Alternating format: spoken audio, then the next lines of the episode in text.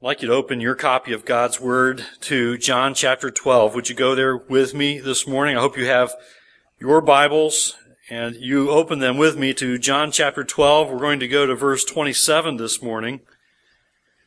I'm going to read from verse 27 through verse 33, so follow along with me in John chapter 12, verse 27. This is Jesus here in verse 27. Now is my soul troubled. And what shall I say? Father, save me from this hour? But for this purpose I have come to this hour. Father, glorify your name. Then a voice came from heaven.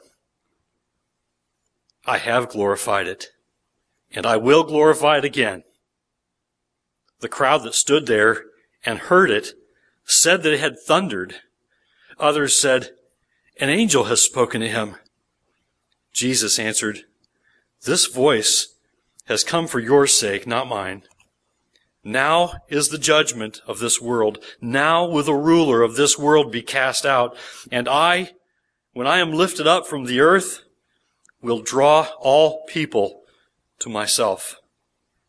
He said this to show by what kind of death he was going to die. I want you to go back to verse 27. Do you remember Jesus' prayer in Gethsemane? Do you remember Jesus' prayer there when he prays according to Matthew's gospel? My Father, if it be possible, let this cup pass from me.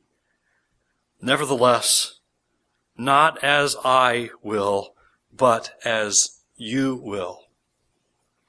Look at verse 27. Verse 27 is a prayer by Jesus that's much the same, isn't it? Much the same.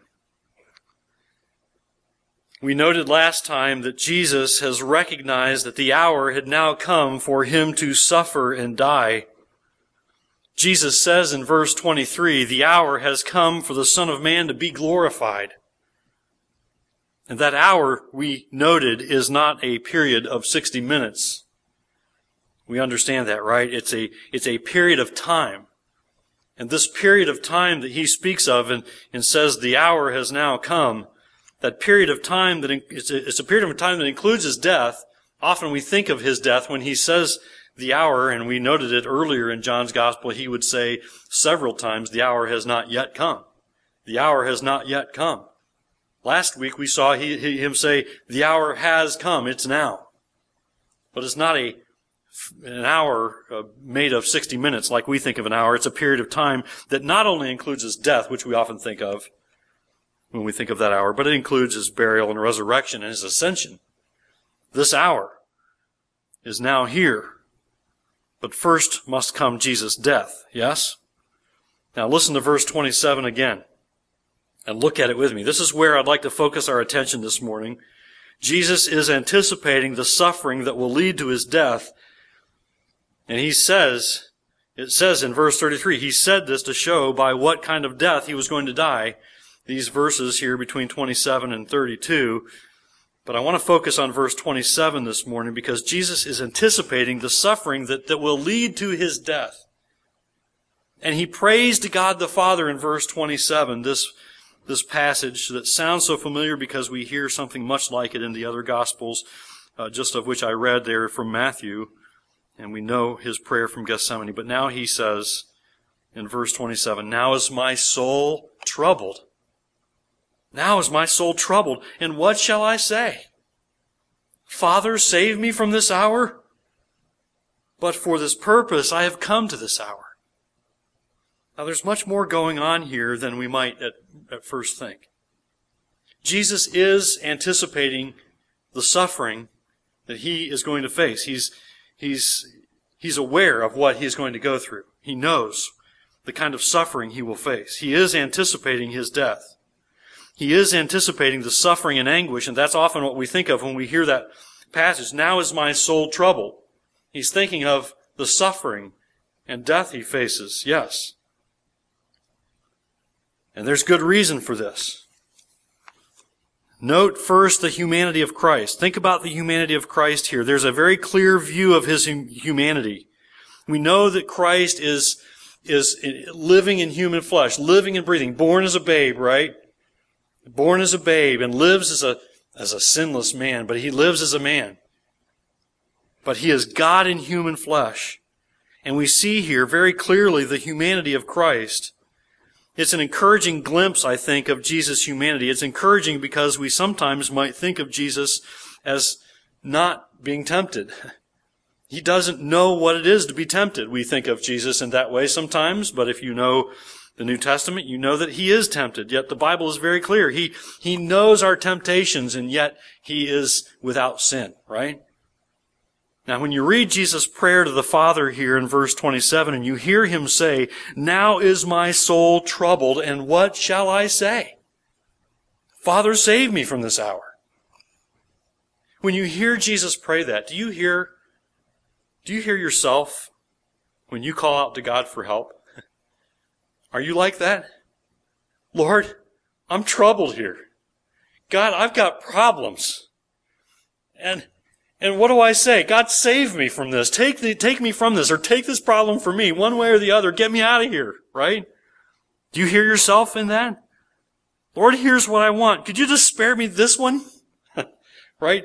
Could you just not let me go through this trial? I'll take the next one. But then I'll pray for that one to be gone too. Right? Could you spare me this problem? Do you hear yourself in that? Do you ever find yourself praying with the psalmist?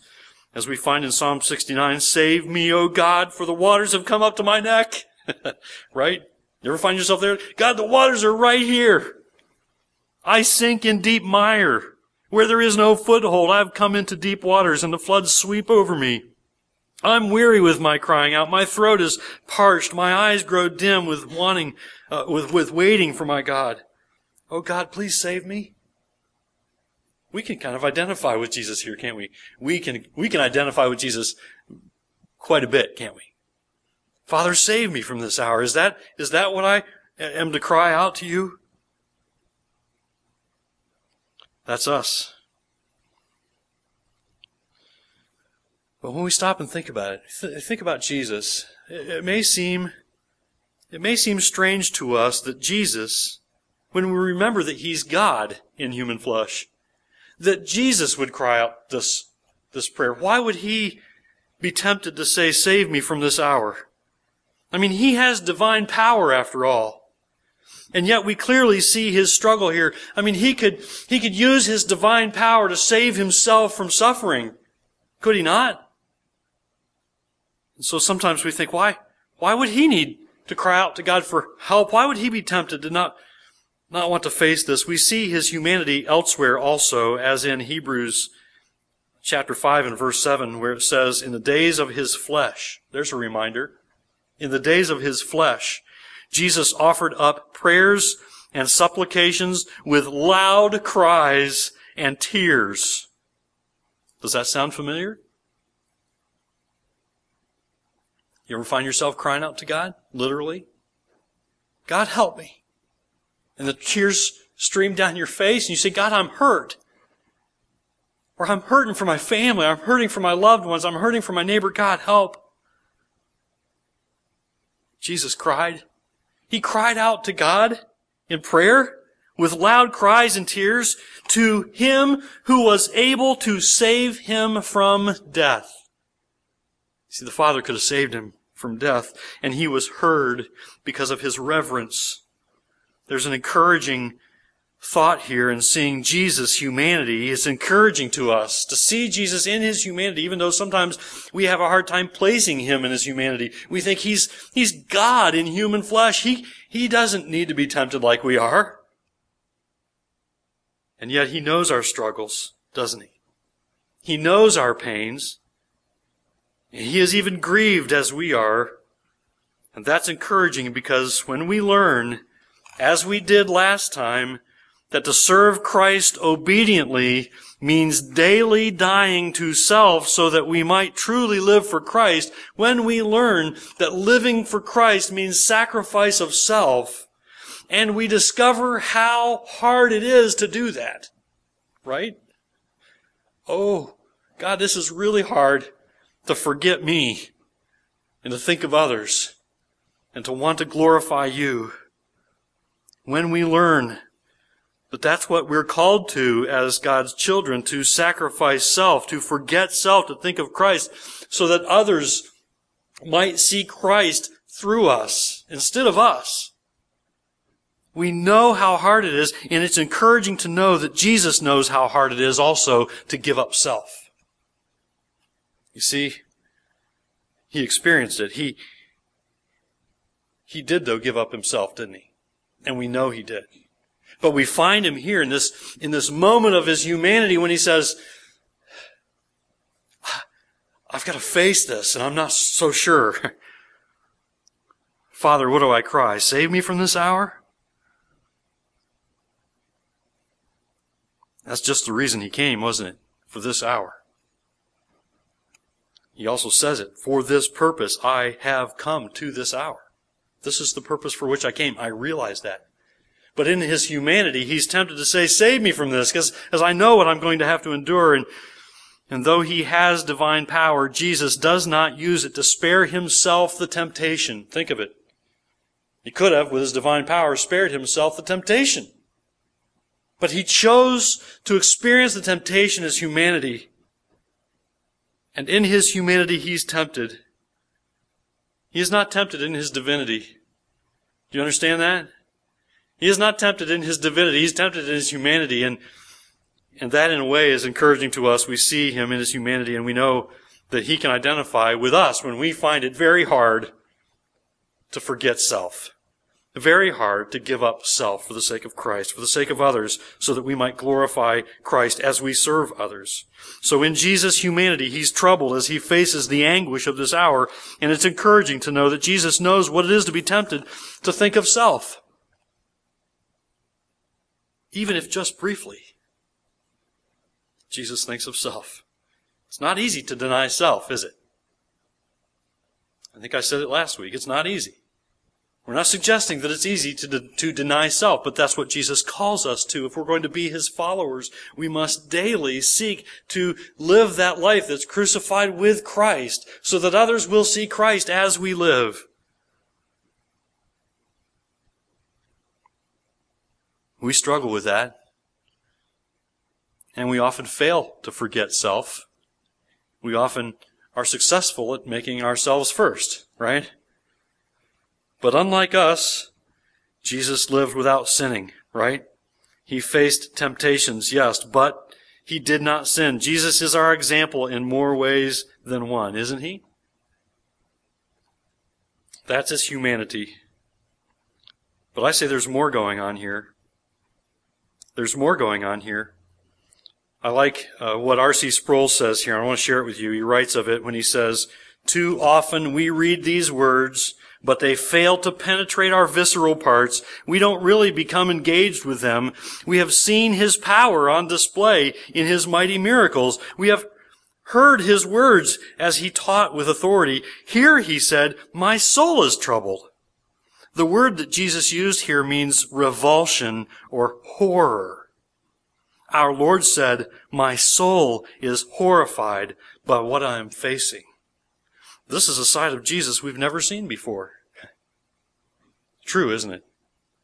We don't quite know this side of Jesus. His soul is horrified. Why is Jesus horrified by what he is facing? Isn't he God in human flesh? Yes, he is. Is Jesus afraid of the pain he's going to face as he's cruelly tortured and then crucified? Is it the physical pain and physical death and suffering that, that causes his soul to be troubled and horrified? I don't think so. I don't think so. As J.C. Ryle says, to say as some do, that the, that the only cause of our Lord's trouble was the prospect of his own painful death on the cross is a very unsatisfactory explanation. At this rate, it might justly be said that many a martyr has shown more calmness and courage than the Son of God. Such a conclusion is, to say the least, most revolting. Yet this is the conclusion to which men are driven if they adopt the modern notion that Christ's death was only a great example of self-sacrifice. Jesus' death is not just exa- an example, is it? It's not only a great example of self-sacrifice. So what is it that troubled Jesus so deeply as to suggest, even for just a moment, as God the Son in human flesh, that he might be spared from this hour? There has to be much more going on than physical suffering. Charles Swindoll points to it when he writes, in a particularly transparent moment, we see the Lord overcome by dread. He knew he would face agony on a cosmic scale, far more than the physical pain of crucifixion. Do you hear that? Charles Swindoll says, far more than the physical pain of crucifixion. Nevertheless, he came to earth for this agony. Now, what kind of agony would this be for Christ? What kind of agony is he facing? That his soul would be horrified. What is it that would cause Christ to be horrified at what lie ahead? It's more than the physical pain of crucifixion, isn't it? It absolutely has to be, and here's, here's what we know from God's Word. What Christ was facing is seen in a fundamental and foundational doctrine of the Christian faith. What Christ faces is what has been called the doctrine of imputation. Imputation. This is a, this is a wonderful and glorious doctrinal truth. It's, it's important to know doctrine. and, and this word imputation, it can mean, it can mean three different things for us, but I'm going to focus on what it means for us for Christ to be imputed with our sins. In the case of what Jesus is facing, the doctrine of imputation means our sins are placed on Christ. Our sins are imputed to and placed on Christ. As Wayne Grudem writes, and since God is the ultimate definer of what really is in the universe, when God thought of our sins as belonging to Christ, then in fact, they actually did. Our sins imputed to Christ. Think of it.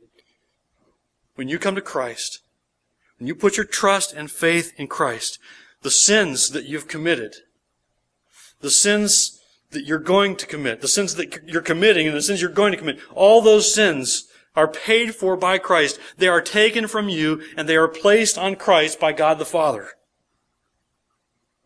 Now it's not that Christ was sinful, right? It's not that Christ was sinful. He was sinless. It's not that he deserved it. He did not. Correct? It is that the guilt of our sins, as far as God is concerned, belong to Christ. And I think that's why, as Jesus looks to the cross, he's in agony of soul. He's horrified at what he sees. And he might cry out in the flesh, and we would too, even more so, to see what he saw coming. And it's for this reason Jesus says here in verse 27, now is my soul troubled. You see this wonderful and foundational truth, this imputation of our sins toward Christ, our sins placed on Him. It's not as if, it's not that He sinned, He didn't, but it's if our guilt is now His. Our guilt is gone and it's now on Christ. So what would it mean for Christ to carry the guilt for our sin to the cross? Well, certainly, it would mean that Jesus would face cruel treatment cruel treatment and death by crucifixion, but even more serious than that, and yes, it gets more serious than that, would be the pain of bearing our sin. You realize that? The pain of bearing our sin. Not the sins of one person. The sins of many. The sins of millions. Hebrews 9, 28 says that Christ was offered once to bear the sins of many. In 1 Peter 2 and verse 24, we're told that he himself bore our sins in his body on the tree that we might die to sin and live to righteousness. By his wounds you have been healed. And 2 Corinthians 5:21 says that for our sake he made him to be sin who knew no sin, who had not sinned, so that in him we might become the righteousness of God. And that, in fact, in 2 Corinthians 5:21, that passage is the other side of the doctrine of imputation. Our sins imputed to Christ, His righteousness imputed to us. We're declared righteous through faith in Christ. Wonderful truth. Amen? Amen? It's a wonderful truth. But not only was Jesus facing the pain of bearing our sin, He would also face the pain of our sin alone. He would face the pain of bearing our sin, the punishment for our sin, alone.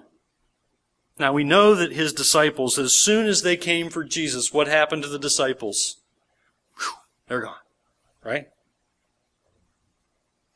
They deserted him. But it gets worse. He would also face the rejection of the Father as he suffered on the cross, right? He would face the rejection of God the Father. He would cry out then, according to Matthew 27 and verse 46, My God, my God, why have you forsaken me?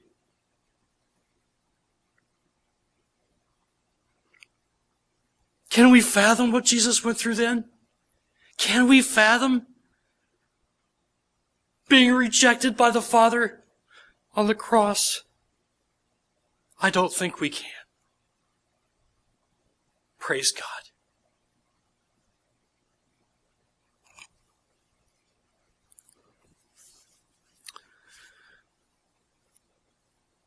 In Romans 3:25 we learn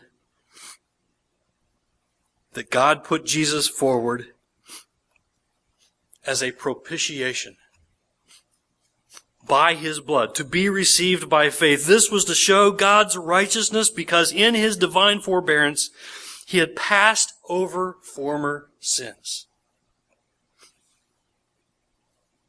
Propitiation means a sacrifice that bears God's wrath to the end.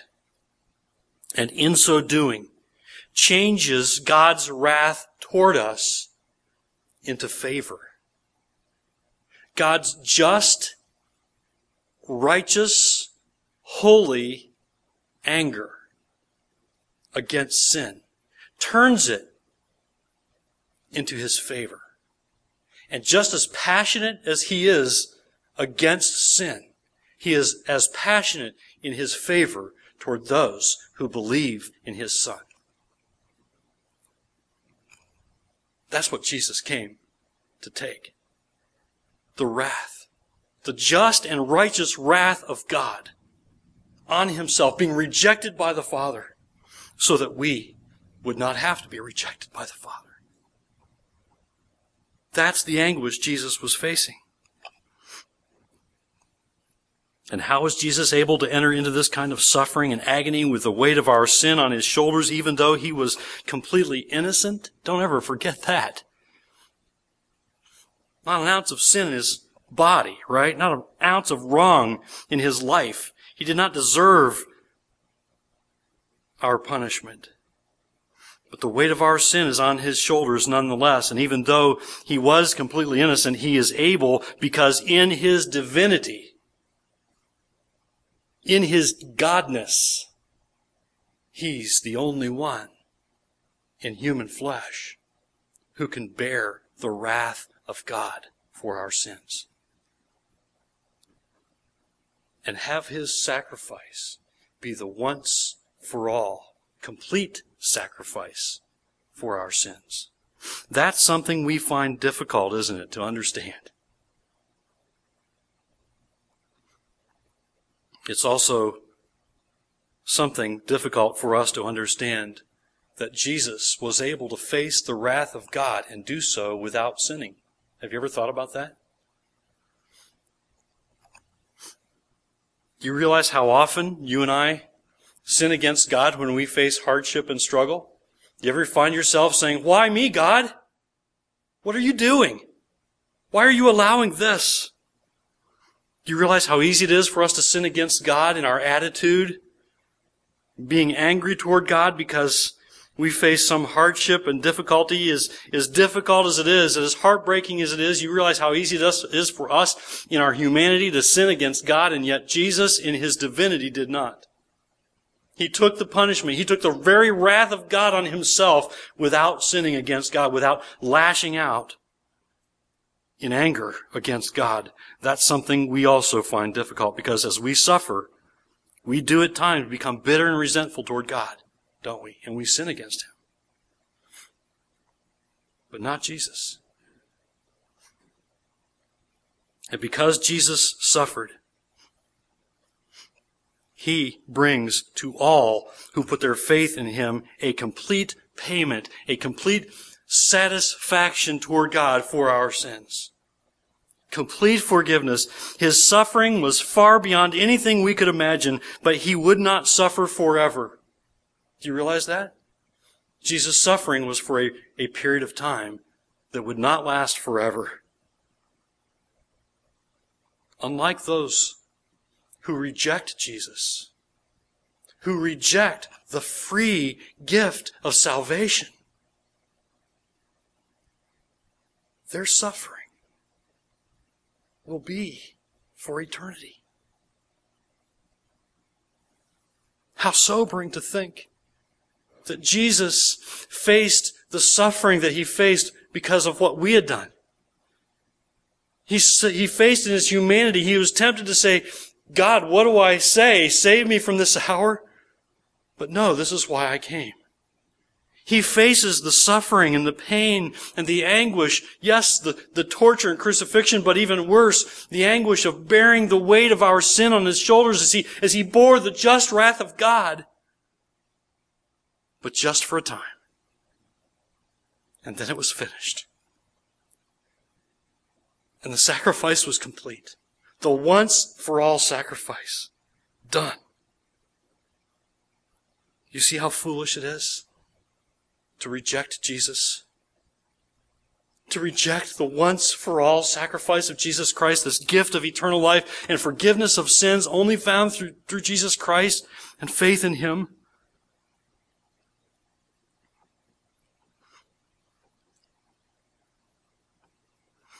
So as we come to the Lord's Supper this morning, you see the, the communion table is set and prepared.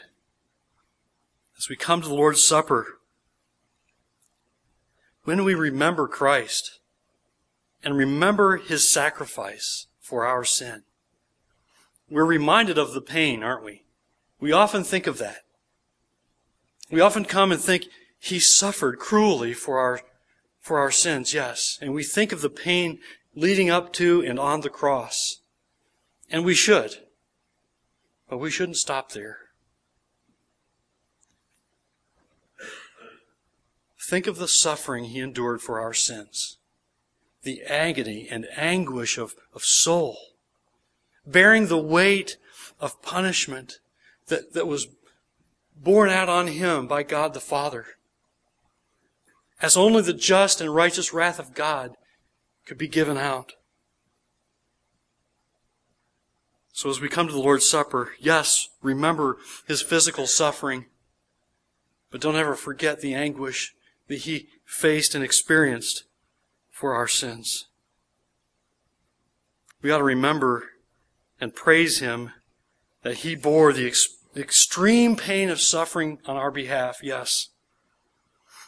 And we ought to praise him as we remember him bearing the pain of rejection by God the Father for our sins. Rejected by God on that cross, bearing the punishment for our sins. Don't ever forget it. And we ought to humbly give him our thanks, yes? We ought to humbly give him our praise, yes? We ought to humbly give him our obedience. Willingly taking on himself for, for our own salvation, our, our sins? so that all who believe in him are spared the punishment they deserve for their sins. We ought to praise him and glorify him today as we come to the Lord's Supper together. Yes? Would you bow your heads with me? Bow your heads with me, would you?